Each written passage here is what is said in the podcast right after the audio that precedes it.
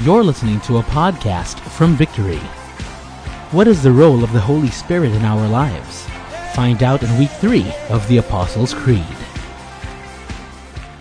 Tayo po ay dadako sa ikatlong linggo ng ating uh, pag-aaral tungkol sa Apostles' Creed. We're talking about, you know, the early apostles' teachings na sinabi po in Acts chapter 2 verse 42, they continued steadfastly in the apostles' doctrine. You know, at uh, hindi po sila ang literal na nagsulat nito, yung mga apostoles, but our uh, early faith fathers, they were the ones who compiled all these basic doctrines. And what they do is that they wrote it down and then they started declaring it in their respective churches. Now, we do have three purposes for this. Number one is to define what we really believe. In this creed, these are the basic doctrines that we believe in. You know, so we have to define it. Ano ba yun? Again, it's so easy to say, I believe in God, pero sometimes our action will show forth another thing. Not just define, but we are here even to defend. Uh, maganda pong malaman kung anong ating pinaniniwalaan, pero mas maganda rin po kung kaya nating depensahan. For example, when we talk about the Trinity, you can never find the word Trinity in the Bible. But how can we defend yung doktrinang iyon ng iisang Diyos sa tatlong persona? and not just define and defend, but we also need to declare so that in one way or another, as what the Bible says, faith comes by hearing, when we declare what we believe, all the more na nagiging strong ang ating uh, paniniwala dito at ang ating paninindigan dito. Yun po ang ating saloobin para sa serye nating ito. Okay, mariko po ba kayong anyayahan? Can we just all stand up? As we again declare this creed, And ang pakiusap ko po, sana po uh, samahan niyo ako sa paghahayag nito. No? At uh, nang sa ganon, pas patuloy pang tumibay sa ating puso ang ating pinananaligan. Simulan po natin. I believe in God, the Father Almighty, Creator of heaven and earth. I believe in Jesus Christ, His only Son, our Lord, who was conceived by the Holy Spirit and born of the Virgin Mary. He suffered under Pontius Pilate, was crucified, died, and was buried. He descended to hell. The third day he rose again from the dead. He ascended to heaven and is seated at the right hand of God the Father Almighty. From there, he will come to judge the living and the dead. I believe in the Holy Spirit, the Holy Catholic Church, the communion of saints, the forgiveness of sins, the resurrection of the body, and the life everlasting. Amen. Now, if you have your Bibles with you, kindly turn with me to John chapter 14, verse 15 to 19, and then we will be jumping to 25 and 26. If you love me, you will keep my commandments, and I will ask the Father, and he will give you another helper to be with you forever. Even the Spirit of truth, whom the world cannot receive, because it neither sees him nor knows him. You know him, for he dwells with you and will be in you. I will not leave you as orphans. I will come to you. Yet a little while, and the world will see me no more, but you will see me because I live, you also will live. Verse 25. These things I have spoken to you while I am still with you. But the Helper, the Holy Spirit, whom the Father will send in my name, he will teach you all things and bring to your remembrance all that I have said to you. Father, we thank you that the Holy Spirit is alive and that He is always with us. We thank you, Father God, that you have caused your Holy Spirit to be our teacher and He will always be our teacher. Thank you, Holy Spirit, that your anointing will be upon us tonight as you would open our eyes to see, our ears to hear, our minds to understand, as well as our hearts to believe. I even pray, anoint my lips that I may announce your word and explain it in all simplicity. Thank you that tonight, Lord God, as we would know your truth, it will set us free. This we ask in Jesus' name. Amen. The verses that we have just read a while ago, actually, um, from chapters 14, 15, 16, and 17, it talks about the huling paalam ni Jesus, so to speak. You know, he was trying to prepare his disciples as he lives because he knew that his time is coming that he have to suffer and die for to pay the penalty of our sins. And so part of this, he started to introduce who the Holy Spirit is and what he does in the life of every believer. Now, I don't know about you, but the Holy Spirit, I would say that He's one of the most, uh, He's the most mysterious, the most neglected, and at least the, uh, the least known among the uh, person in the Godhead. We believe that there in Trinity, there's one God in three distinct persons. Parang ang illustration ko lang dito, parang uh, sa pamilya namin, lahat kami waman. Pero iba yung asawa ko at iba yung mga anak ko. Okay? Although the difference is that, syempre, we're not co-equal. Unlike the Trinity, they are co-equal and coexistent and co, uh, in, in essence. You know? Diyos po sila lahat. Walang mas mataas na Diyos at mas mababang Diyos.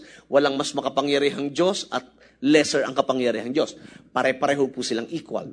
Sa atin bilang mga Pinoy, hindi mahirap paniwalaan ng banal na Espiritu. Nakagisna na natin ito. Bahagi ito sa itinuro sa atin ng ating mga ninuno. We believe in God, we believe in Jesus, we believe in the Holy Spirit, pero madalas, hindi ganun kalalim ang paniniwala natin. Madalas, alam lang natin because we have heard something, either about God, about Jesus, or about the Holy Spirit. But do we really believe what we have heard? Do we really believe what we say we believe? Now, mahalaga po na maintindihan natin ang mga bagay nito because there are things that we are missing if we truly do not know the Holy Spirit. I always say this. Not because we're believers, automatic ang blessings ni Lord sa atin. Not because we're all believers, uh, overcomers tayo lahat. Not because we are all believers, magiging okay ng lahat. Hindi po, how I wish. Sana nga po lahat ganon. Nung naging mananampalataya ka, Parang ang blessing, hindi na problema, darating at darating na yan. Parang pagising mo, andyan yung blessing. Pagtulog mo, may, nag-bless, may blessing na nag-aantay din sa'yo. But it doesn't follow. There are certain things that we need to know, we need to understand, we need to hold on, we need to fight for sa ating mga pinaniniwalaan so that we can enjoy the benefits kung ano man ang ino-offer na promise ng Panginoon tungkol dito. Now, since we will be talking about I believe in the Holy Spirit, hatiin po muna natin, we'll just uh, cut yung tungkol kay Jesus because we are trying to reserve part of that during the Holy Week. Most especially when he died, he descended to hell, and, and so on and so forth. You know, but we will be talking about the Holy Spirit. Um, to be honest with you, without any kidding, I thought, nung bata ako, I thought ang Holy Spirit is, is parang, alam niyo, parang si Casper. It's, it's just like a white blanket with big eyes and floating in the air. That's all I know about the Holy Spirit. I thought, honestly, I thought the Holy Spirit is just my two shoulders. You know, more than anything else, wala na akong alam about the Holy Spirit. In fact, I thought, nung lumalaki na ako, I've heard that the Holy Spirit is the force. Lalo na nung pumutok yung pelikulang Star Wars. At ginagamit ito ng mga, minsan ginagamit ito ng mga ilang Kristiyano. May the force be with you. And, and pinapatungkol nila ito sa Holy Spirit.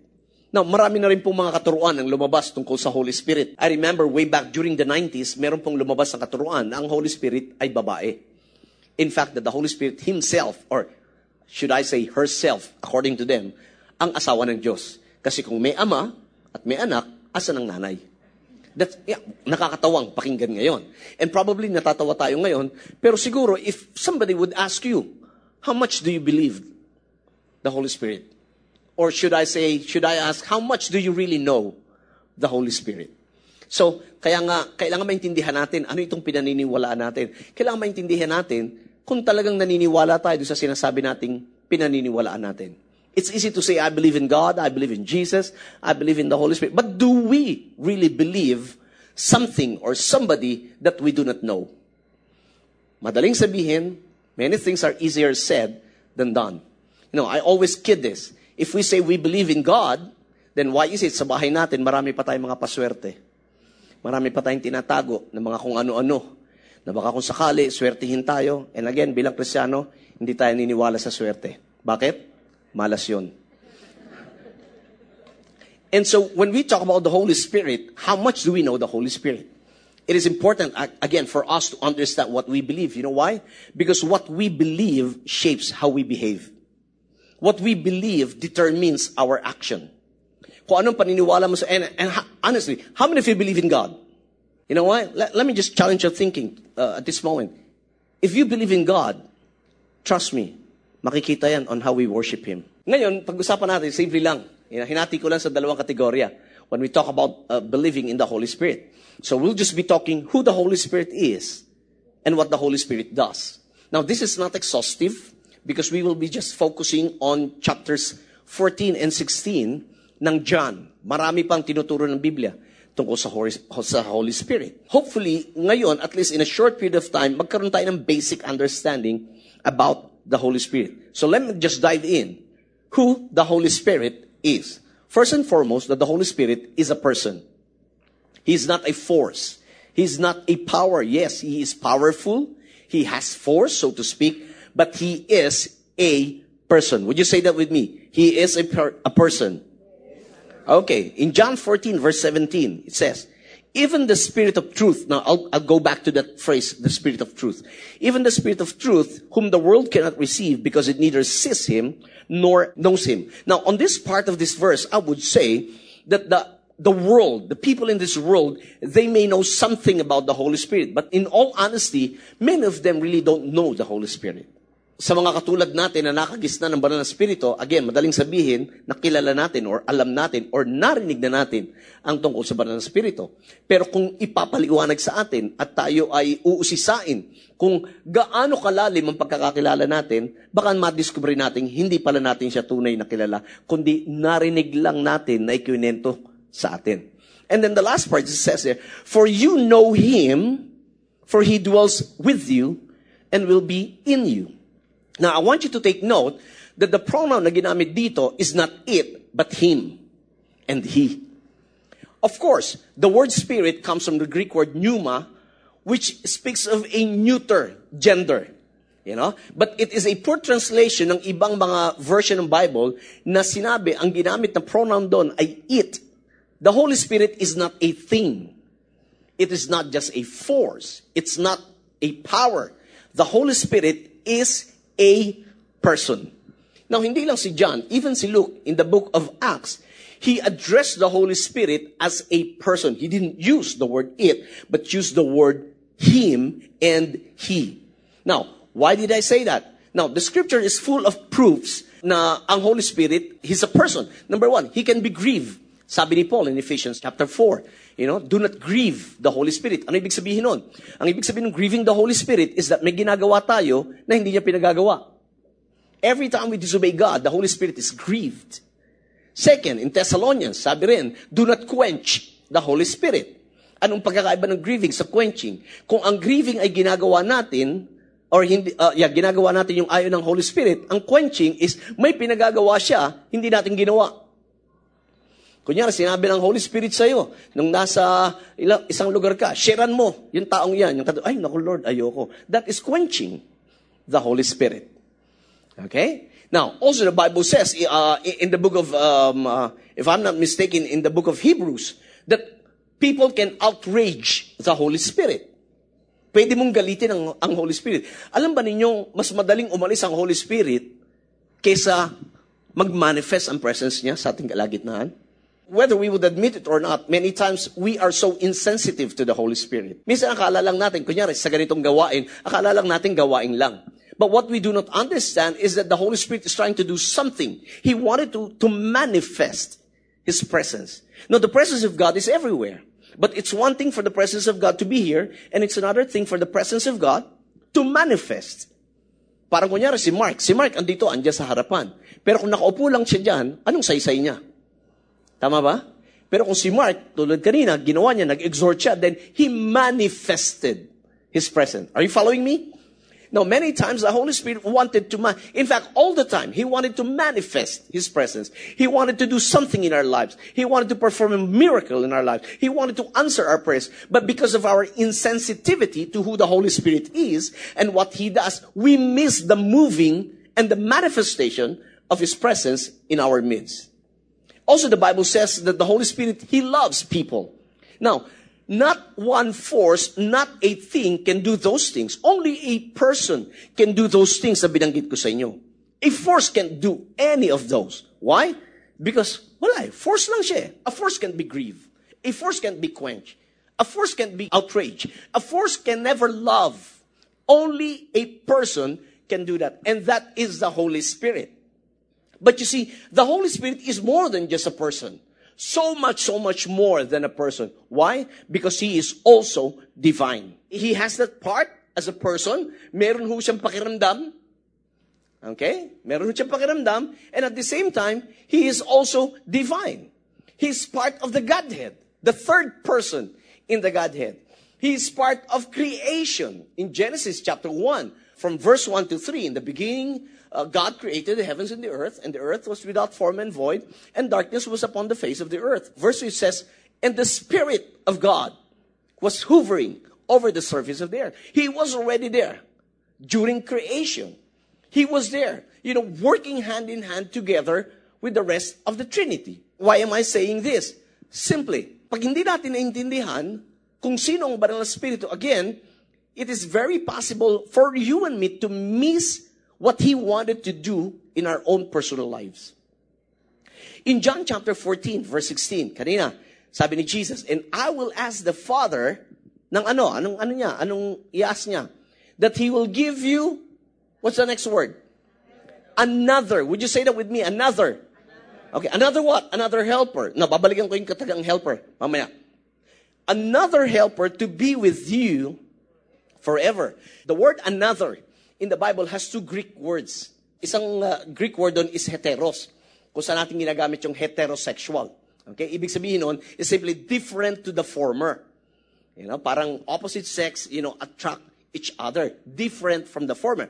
Pero dito, ang ginamit dito ang salitang Greek is the word allos, A-L-L-O-S, which means simply just like the former. So when Jesus said, and I will ask the Father, and He will give you another helper. That means, siya yung unang helper.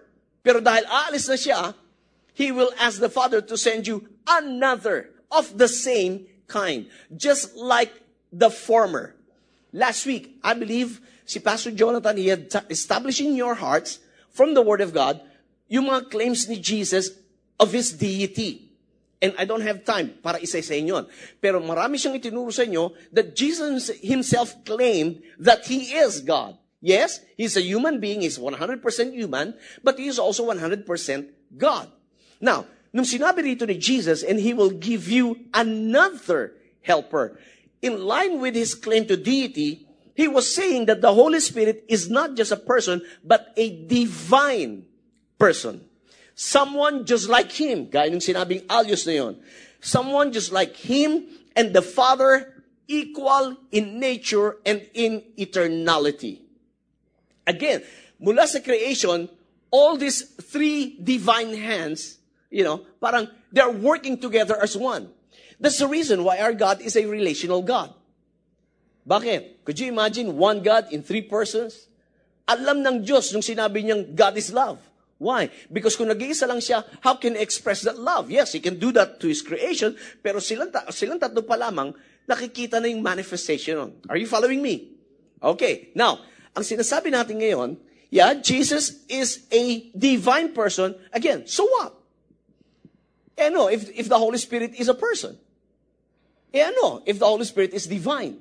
Now, gaya ng binigay ko kanina, if we do not know that the Holy Spirit is a person, many times we're grieving Him. We do not know it. Many times we quench Him. Many times we outrage Him. And we do not know it. And we thought, okay lang. If we didn't know that the Holy Spirit is a person, trust me, you will never fellowship with the Holy Spirit. Alam natin how to fellowship with the Father. Sanay tayo doon. Sanay tayo to fellowship with Jesus. But how many of us really fellowship with the Holy Spirit?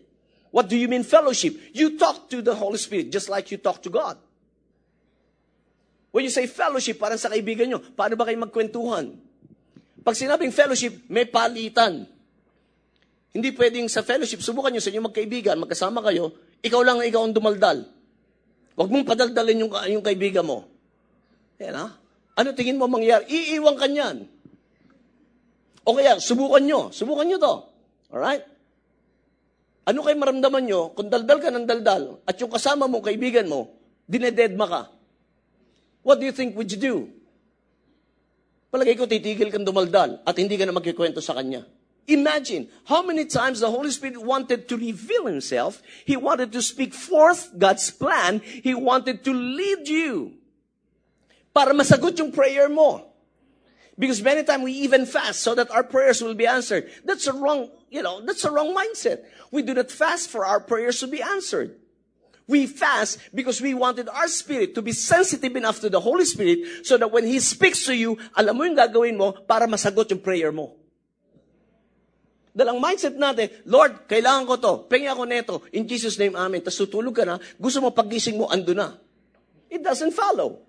And that's the reason why a lot of Christians are frustrated and disappointed. Kaya maraming dahilan, ah, maraming pagkakataon, maraming mga Kristiyano nagtatampo kay Lord. Bakit? Sabi na hindi raw sila sinagot. Now, what I believe, the Bible says that our God is an answering God. But how can He work and move in our lives if we do not hear what the Holy Spirit is saying? How will our prayers be answered if we do not even distinguish the voice of the Holy Spirit from the voice of this world, even from the voice of the enemy? Kaya nga, when we talk about the Holy Spirit, to many, it's a mystical thing. Most mysterious. Di ba? Minsan ang feeling natin when we talk about the Holy Spirit, parang something weird. Kaya pagka sinabi nila, ay, andito si Lord. Bakit? Tumatayo ang balahibo ko. Wala si Lord, bakit? Ay, hindi tumayo ang balahibo ko. Ay, bakit tatay? Wala. In the first place, wala kang balahibo. Anong tatayong gusto mo? Ay, wala si Lord, bakit di ako nanginginig? Humawa ka sa sakit. Kahit wala si Lord, manginginig ka. Kung yun lang ang habol mo. Now, this is how we view the Holy Spirit. Why? Because we only thought that the Holy Spirit is just a power, it's just a force. And so, if we do not believe that He is a person, man, you will never talk to Him. Like yung ginamit kanina ni, ni, ni Mark. I love that verse. You know, the Bible says, where the Spirit of the Lord is, there is freedom. And let me challenge you. I believe with all my heart there are so many areas in our lives that we need freedom. We're in bandage to, even if we're Christians. May mga Kristiyano, tagal ng Kristiyano, sagad pa sa bisyo. Marami akong kilala mga Kristiyano, tagal ng Kristiyano, you know, pagka tinignan mo, tataas ang kilay mo. At magtatanong ka, kailan pa? Oh, yan, Kristiyano. Ah, okay. Hindi halata, ah. Why? Why is it happening? Why is it na even ngayon, maraming mga unbelievers ayaw lumapit sa Panginoon simply because of what they see some Christian or how Christians live their lives? Why? Simply because we do not or we fail to acknowledge the Holy Spirit moving in our lives. And that's the reason why we need to understand that He is a person. You can talk to the Holy Spirit. Wala kang ginagawa, sa halip na magreklamo ka, you fellowship with the Holy Spirit. Holy Spirit, tulungan mo nga ako. Holy Spirit, traffic ngayon. Lord, alam ko, it may take a miracle, pero Lord, baka naman pwede magpadala ka ng, ng jeep nang biglang may bababa sa harapan ko para sakto ako makasakay. Kaysa buwisit na buhay to, umagang umagang, hirap sumakay. Are you still here with me? And at the same time, if we don't believe that the Holy Spirit is God, then it will be hard for us to trust Him so He can help us. Kaya nga hindi ba? Sa totoo lang, maraming tao bago mag-pray, didiskarte muna. Pag naubos, saka magpe-pray. They make prayers their last resort. Kung saan dapat yun ang una. Come on, tell me, even if, if you wanted to go to somebody to help you, before going to somebody, why don't you seek the Holy Spirit to lead you? kung saan ka dapat dalhin, o kung sinong dapat lapitan mo, o kung anong dapat gawin natin. And that is the work of the Holy Spirit. And so, we need to be aware that He's a person and at the same time, He's divine. Noon pa nagtatanong, bakit ang tawag sa Kanya Holy Spirit? Ibig ba sabihin nun, dahil mas holy siya sa Father tsaka sa Son? Well, it's obvious, mas holy siya sa ibang spirit, pero ba't Holy Spirit? Bakit si Jesus hindi tinawag na Holy Son? o yung Father, but hindi siya tinawag ng Holy Father. Now, these are some things that we need to understand kung bakit. When he talked about here about the other helper, you know, it is of the same just like the former. Now, what I love about this is that when Jesus said that the Holy Spirit is a person, actually a divine person, the good news is that he is not just a person. He is not just a divine person. He is not just that powerful God. Kundi the good news is that this divine person lives in us. I don't know about you, but this excites me. You know? Now, remember that it is the Holy Spirit that brought Jesus to life. The Bible says the same power that raised up Jesus from the dead is the same power that Paul was praying. God, I pray that they may be able to understand the power that lives within them. Why did I say that? Simply because the Bible says you know him, meaning the Holy Spirit, for he dwells with you and will be in you. I love that. Could you imagine what kind of spirits ang naninirahan sa maraming tao? with the way they live their lives. But for us, we just know it is the Holy Spirit living in us. The Bible declares that our body is the temple of the living God who dwells in us. Sino ba tayo para piliing maging sisidla ng Diyos?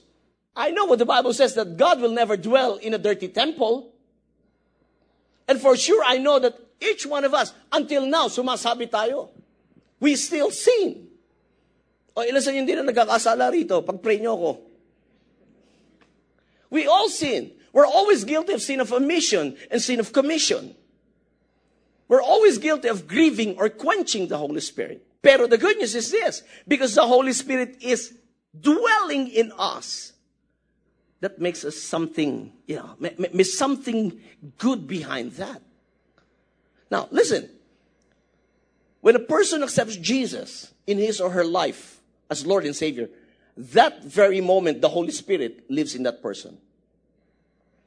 Now, we always say this, and we even teach our little children, ah, si Jesus? Andito sa puso. Well, masarap pakinggan. But theologically, it's wrong. Jesus is not in our hearts. The Bible says He is on the right hand of the Father interceding for you and me. But what represents Jesus in our hearts is the Holy Spirit. That is so clear in the Bible. That we are in a way you know, the Holy Spirit is in us. Sabihin sa katabi mo, kasama mo ang Holy Spirit. That's why you have to be careful kung saan ka nagpupunta. Dahil isinasama mo siya. That's why you have to be careful kung anong ginagawa mo. Dahil isinasama mo siya. Could you imagine if the Holy Spirit is literally a person like you and me? And alam mo na siya yung Holy Spirit. Do you think you'll go to places na alam mong hindi matutuwa si Lord? Of course not. And how many of you somehow are grateful na pag napupunta tayo minsan sa mga lugar na hindi dapat, buti lang hindi bumubuka ang lupa at kinakain tayo. Unlike what happens in the Old Testament. He dwells with you and will be in you. That is who the Holy Spirit is. Thank God we have the Holy Spirit. That's why He promised you He'll never leave you nor forsake you. Even when you feel alone, you know that the Holy Spirit is with you. The moment you accepted Jesus, He is already there. It's one thing to be indwelt by the Holy Spirit, and it's another thing to be in, you know, in, yung infilling the Holy Spirit to overflow. And that's another thing, of course. Another reason why the Holy Spirit chose to be in us, listen, is because He wanted to manifest His giftings through you. If you're going to read 1 Corinthians 12, 1 Corinthians 14, Romans chapter 12, you'll find out that the Spirit has so many gifts. And trust me, each one of us here, nobody's exempted. All of us have gifts. Plurals. Maramis. Okay, nobody would ever say, oh, eh, oh, I don't have any gift. No, but all of us have gifts. If you're a believer, you have gifts. Not just gifts, but you have a calling from God. I'm not talking about the calling here on stage. I'm not talking about the fivefold ministry call. Well, some of you may be, but the rest, I know you may not be called the fivefold ministry, but you still have a calling from the Holy Spirit. And you know what? At the end of the day, we will give an account of that calling and the giftings that God has given us. Why? Because the calling and the giftings are irrevocable. Meaning, hindi binabawi ni Lord. Kung anong gift mo, tsaka kung anong calling mo, ever since na born again ka, we will give an account of that if we have used that for His glory and honor. That's why we need the Holy Spirit. Because if we don't acknowledge Him, how would we know? And so He's not just a person, not just a divine person, that we also have to understand what He does. Ano bang ginagawa ng Holy Spirit sa atin? Tahimik lang nga ba siya? Well, One obvious thing is that he points the believers to his word. That's an obvious work of the Holy Spirit. Now, this is a passage na binasa natin kanina. The Holy Spirit was presented in two different ways. Okay? Number one, Babalikan ko yung kanina. Sabi ron, even the spirit of truth. Would you say that with me? Spirit of truth. Why is the Holy Spirit called the Spirit of truth? Simple. Because He will always lead us in truth. There is no falsehood in the Holy Spirit. And when we talk about truth, again, maybe if I'll ask 10 people from among you what truth is for you, I might be receiving 10 different answers. Because sabi lang, truth daw is subjective. Depende kung sinong tinanong mo. What may be true to one may not be true to another. But let me just submit this to you. When the Bible says He is the Spirit of truth, meaning one of the things that He normally does is He will always point us to the Word. You know why? Because that's the prayer of Jesus in John 17 17. Set them apart by your truth. Your Word is truth. We don't care what the world says about truth. We don't care what other people think about truth. We don't care what those different groups would say about truth. What we say is that God has the final authority over every matter. This is the ultimate truth. How sure are you, Pastor? I'm sure of this. Tataya ko buhay ko. Why? Because at the end of the day, always remember this, we will never face man. We will face God, the God of truth, who has declared his truth, and now it depends on us on how we deal with that truth. And that's the work of the Holy Spirit, because he is the Spirit of truth. He indwells the believers and points us to the truth. Amen. Now, let me give you another scripture. It says, when the Spirit of truth comes, what will he do? It says there, he will guide you into all truth. He will always point us to the plan of God. We always wanted a good future, right? But the sad part is that we don't want to look at the future there. When the Bible declares that the Holy Spirit will guide us into all truth, ibig sabihin nun, listen, the Holy Spirit will never tell us nor command us of anything that is contrary to His Word. Many times I hear Christians say, Uy, alam mo, sabi ni Lord ito. Uy, alam mo, inimpress sa akin. Uy, alam mo, sabi ng Holy Spirit ganito. Okay, fine. But I want you to go back to the Word. Is it aligned with what, what the Word of God says? If it contradicts the Word, then obviously that is from another spirit. Because God will never contradict Himself. Are you still here? Uy, alam mo, inimpress sa akin ni Lord ano daw eh, kasi nakita niya na yung paghihirap ko, inimpress sa akin ni Lord, ano, iwan ko na yung asawa ko. Ha? Sinong spirit na nagsabi sa inyo? Sinong Lord? Baka gambling Lord yun. O drug Lord. The Holy Spirit will always guide us into all truth. And they say, for he will not speak on his own authority, but whatever he hears, he will speak. Now, what's the last part? And he will what? Come on, read it. He will? To you what? Okay. Which means, if the Holy Spirit declare, He will declare things that are to come, that means I don't have to look at my horoscope to know what my future is. I don't need manang bola para bulahin ako. Di ba? Kaya sabi ko, we say we believe in God, pero sa bahay meron tayong pusang rapper. Meron tayong mga paswerte na kailangan pa, meron tayong ayos, nakaharap kung saan-saan. Bakit? Eh, para swerte tayo. But I believe in God, ha, Pastor. I believe in God. You know what? Uh, kung anong tawag doon? Syncretism. That is a mixture of Christianity and paganism. He will declare to you things that are to come. Ang iyong bituin. Capricorn Huwag kang lalabas, makakasalubong ka ng malaking taong nakatabako. Cancer. Magkakasakit ka at ito ang iyong ikamamatay. Punin nyo, even yung mga manghula. Uy, ganda naman ng nakasulat sa palad. Alam mo, ano ha, yayaman ko. Ay, talaga po. Ano pa po? At saka, may asawa ka na ba? Wala pa. Ay, naku, malamang tong taon na to. Ay, Pasasakayin ka muna. Tapos sa huli, saka katatakutin.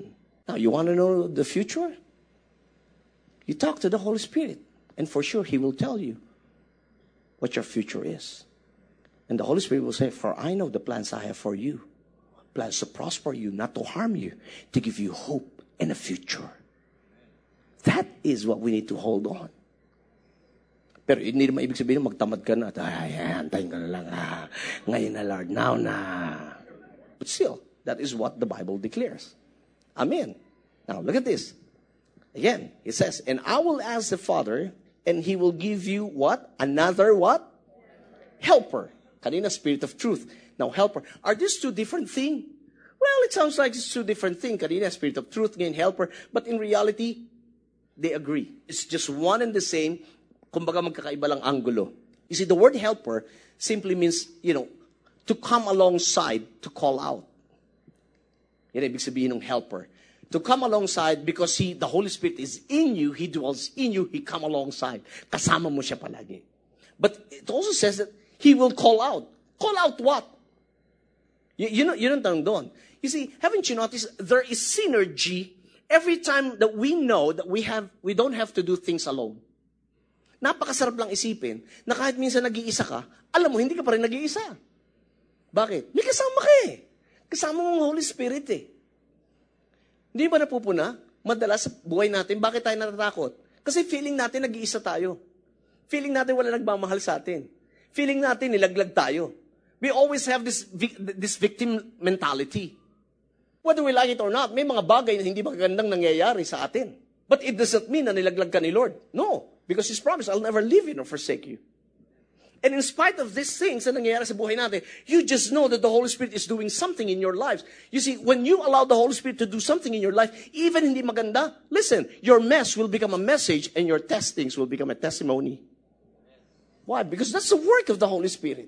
All things will work together for our good because we love God and we're called according to His purpose. That is the work of the Holy Spirit. And unless we know that, man, papangit tayo ng papangit sa dami ng problema. Buisit na buhay ito. Alam mo, mula nung naborn na ako, nagkaganito na buhay, nagkapusit-busit na. O di, subukan mo, balik ka. And in fact, honestly, marami bumabalik. Marami nagagalit kay Lord. Di ba, anong tanong natin? Why do bad things happen to good people? Bakit walang nagtanong, why do good things happen to bad people? Ba't tinatanong natin, why do bad things happen to good people? In the first place, nobody's good, the Bible says. Tinatanong natin ng Diyos pag may masamang nangyari, pero hindi natin siya tinatanong pag may mga magagandang nangyayari. In fact, a lot of people don't even recognize and acknowledge God. Look at this. But the helper, this is in John 14, kanina John 16. But the helper, the Holy Spirit, whom the Father will send in my name, what will He do? He'll teach you all things. Now, it doesn't mean na hindi ka na kailangan pumunta sa church dahil ang Holy Spirit ang teacher mo. Now, I've heard a lot of Christians say that. Ako ako, pastor, sa bahay na lang ako eh. Oh, talaga? Bakit? Ah, the Holy Spirit is my teacher. I don't need pastors. Ooh, wow. Galing, ha? That is not what this verse speaks of. Ibig sabihin ito, He will teach you all things is this. When you are guided by the Holy Spirit through the Word of God, listen, when you hear other teachings, merong kakaibang ano sa puso. Parang something is wrong with that. It doesn't bear witness in your spirit. Have you ever experienced that? You heard other teachings from the Bible din? Tapos yung pinaliwanag, hindi mga pakali dun ah. O tanggap tayo ng tanggap. Kasi in the first place, hindi tayo nagbabasa. Uy, okay yan ha, nasa Bible yan ha. Hello? Let me challenge you guys. You see, that's one work of the Holy Spirit. He creates in us the hunger for the Word. He says, He will teach you all things. And everything that the Holy Spirit will teach us again is in line with the word. Let me primary fulfillment neto. The primary fulfillment of this is that when He provided inspiration dun sa mga sumulat ng New Testament during the time uh, ni Jesus, kasi di ba, Old Testament may mga writings na. So in time ni Jesus, sabi niya, papadala ko Holy Spirit, He will teach you all things. And so the Holy Spirit gave them inspiration to write the New Testament. That was the primary fulfillment. But what about today? What is the present fulfillment? Ito present fulfillment because we have nothing to write about. We don't need any revelation right now. Everything that God wanted us to know, they are already here. Let me just say that. Pag may lumapit siya, uy, alam mo, may bago ko revelation. Hmm?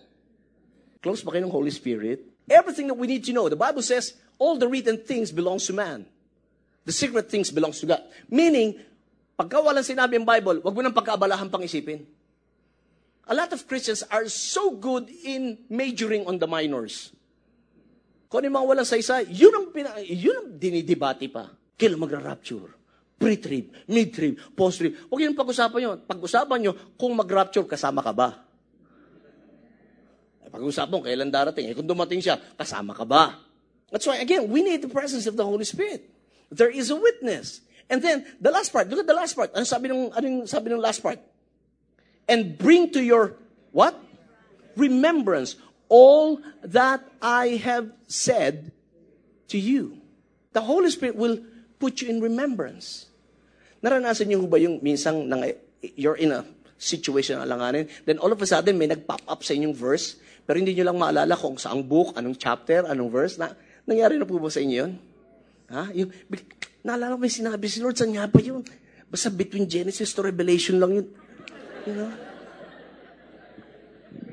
Yun yun. The Holy Spirit puts you in remembrance. Yun ang trabaho ng Holy Spirit. Ipaalala sa atin kung anong tinuro na sa atin ni Jesus. Ngayon, ito lang ang challenge. Anong ipapaalala niya kung di naman tayo nagbabasa? So whether revelation or illumination, as long as it sheds light to our understanding, that is the work of the Holy Spirit. Amen. Are you following me? Okay, another one. And we're done. What does the Holy Spirit do? He glorifies and points people to Jesus. In 16, 13, and 14, when the Spirit of truth comes, He will guide you into all truth, for He will not speak on His own authority, but whatever He hears, He will speak. And then verse 14, ano sabi ron? Sabi ni Jesus, He, meaning the Holy Spirit, will glorify me, for He will take what is mine and declare it to you. One thing I love about the Trinity, every person in the Godhead, is that they are so secure in their standing and position. And Holy Spirit will never, will never point to himself. He will always point to Jesus. Sa Holy Spirit, pag gayang kumilos, He will not take the glory for Himself. Laging tuturo niya, si Jesus. Could you imagine kung tayong lahat ng Kristiyano ganyan?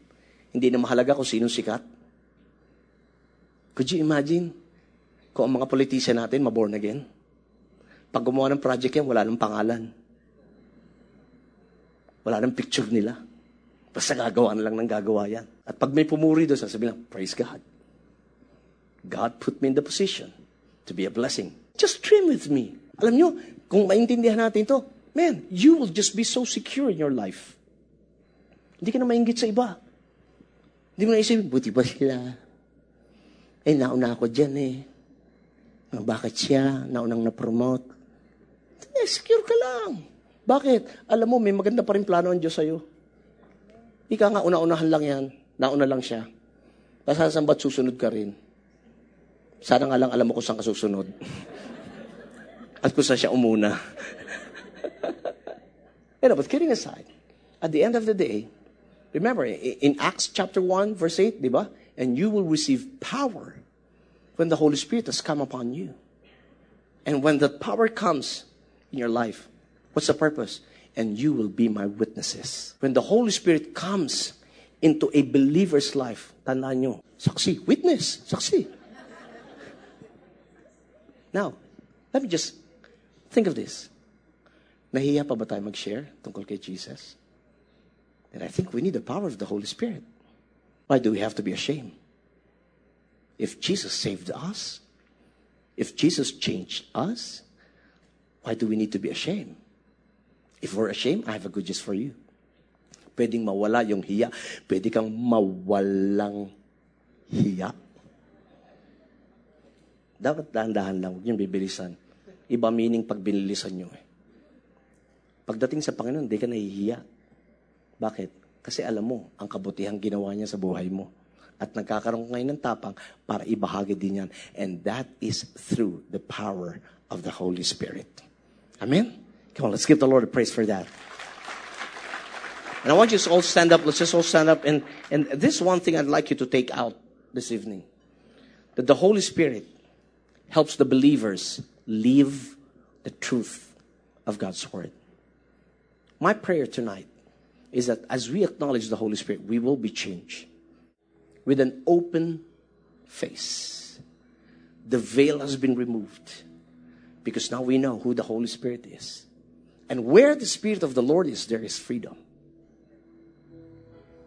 And they say, He'll be changing you from glory to glory, from faith to faith, and from strength to strength.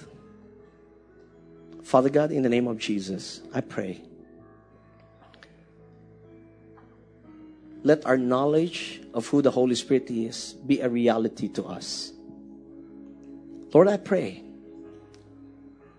that regardless of what happens in us, the Holy Spirit will always be there to help me, help us. The Holy Spirit will empower us so that we may overcome whatever struggles we're facing right now.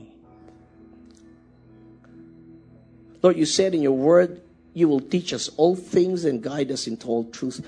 Lord, I just sense in my spirit there are some people here who have been seeking for guidance, been seeking for ordering the steps they make. Lord, whatever decision they're trying to make right now, I pray, Holy Spirit, give them open doors. Lord, I stand in your word. Whatever you open, nobody can close. And whatever you closes, nobody can open. If you're here, you're in the breach of making major decisions, would you raise up your hands? I want to pray for you. I just sense it in my spirit. Okay, thank you. See, keep those hands raised up. Lord, you know these people. You know what they're going through right now. Lord, you know the decisions that they need to make. God, for sure, they don't want to make any wrong decisions. They don't want to make any mistakes. And Holy Spirit, thank you because you said in your word, you will order every step they make. Holy Spirit, I pray that you will confirm your word to them with signs and wonders following. Lord, I pray whatever door you wanted them to, op- to, to enter, keep it open, Lord. And close the door over the decisions you don't want them to make. Thank you, Holy Spirit, because you will teach them and you will guide them into all truth. Thank you, Holy Spirit, because you will even prepare the way for them to take. Holy Spirit, thank you so much, Lord. Thank you so much. In the mighty name of Jesus. Put down your hands. Now, how many of you here, eh, you feel, you feel sick in your body? Would you raise up your hands? You feel sick, eh, you don't feel good. You feel something bad in your body. Okay, would, would you raise up your hands? Would you raise up your hands? Okay. Now, for those of you na nakataas ang kamay, keep those hands raised. Now, kung yung mga paligid nyo, tignan nyo, kung may naka, nakataas ang kamay, would you lay your hands on them? Yung mga tao sa paligid, would you lay your, come on, extend your hands to them, doon sa mga nakataas ang kamay. Now, would you start praying? Start praying for them. Start praying for them. Speak healing. Father, by the power and authority you have given us, we come against the spirit of infirmity over their bodies. In the mighty name of Jesus, we rebuke the spirit of infirmity and we render you powerless, ineffective, and harmless against them in the name of Jesus. And we command you to bow down before the name of Jesus. For the name of Jesus is higher than any other name. And Lord, we are declaring your word that Jesus had carried all of their sicknesses and diseases and declare that by the stripes of Jesus, they are already healed. Holy Spirit, let that healing manifest in their physical bodies right now. We speak that healing from the top of their heads to the very soles of their feet. Father, we thank you for that, Lord. In the name of Jesus. In the name of Jesus. And Father God, even I pray, create in us the hunger and the thirst for your word more than anything else, Lord. Lord, revive our spirit right now. God, many of us needs revival. Many of us right now, Lord God, are, are, are drying up in their spiritual walk with you.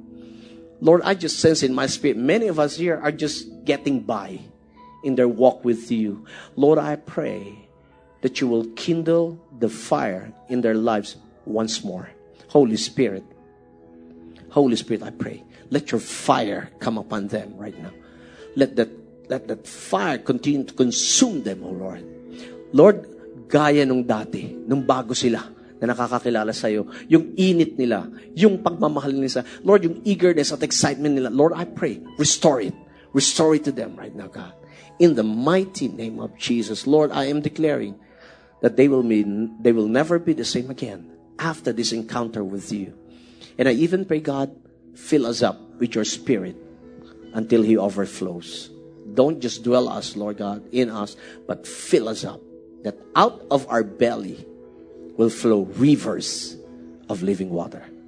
Father, we thank you for this even as we go home tonight. Thank you for the good rest. And thank you, Lord, for your hedge of protection as we go home. All this we ask and claim in Jesus' mighty name. And everybody says, Amen. Amen. Give the Lord a praise for that. Thank you for listening to one of our podcasts. We hope it blesses and inspires you to honor God and make disciples. For more messages like these, or to access other resources, please visit victory.org.ph or download the Victory app for free on the iTunes Store or Google Play. If you would like to share a story of God's faithfulness in your life, please visit victory.org.ph slash my story.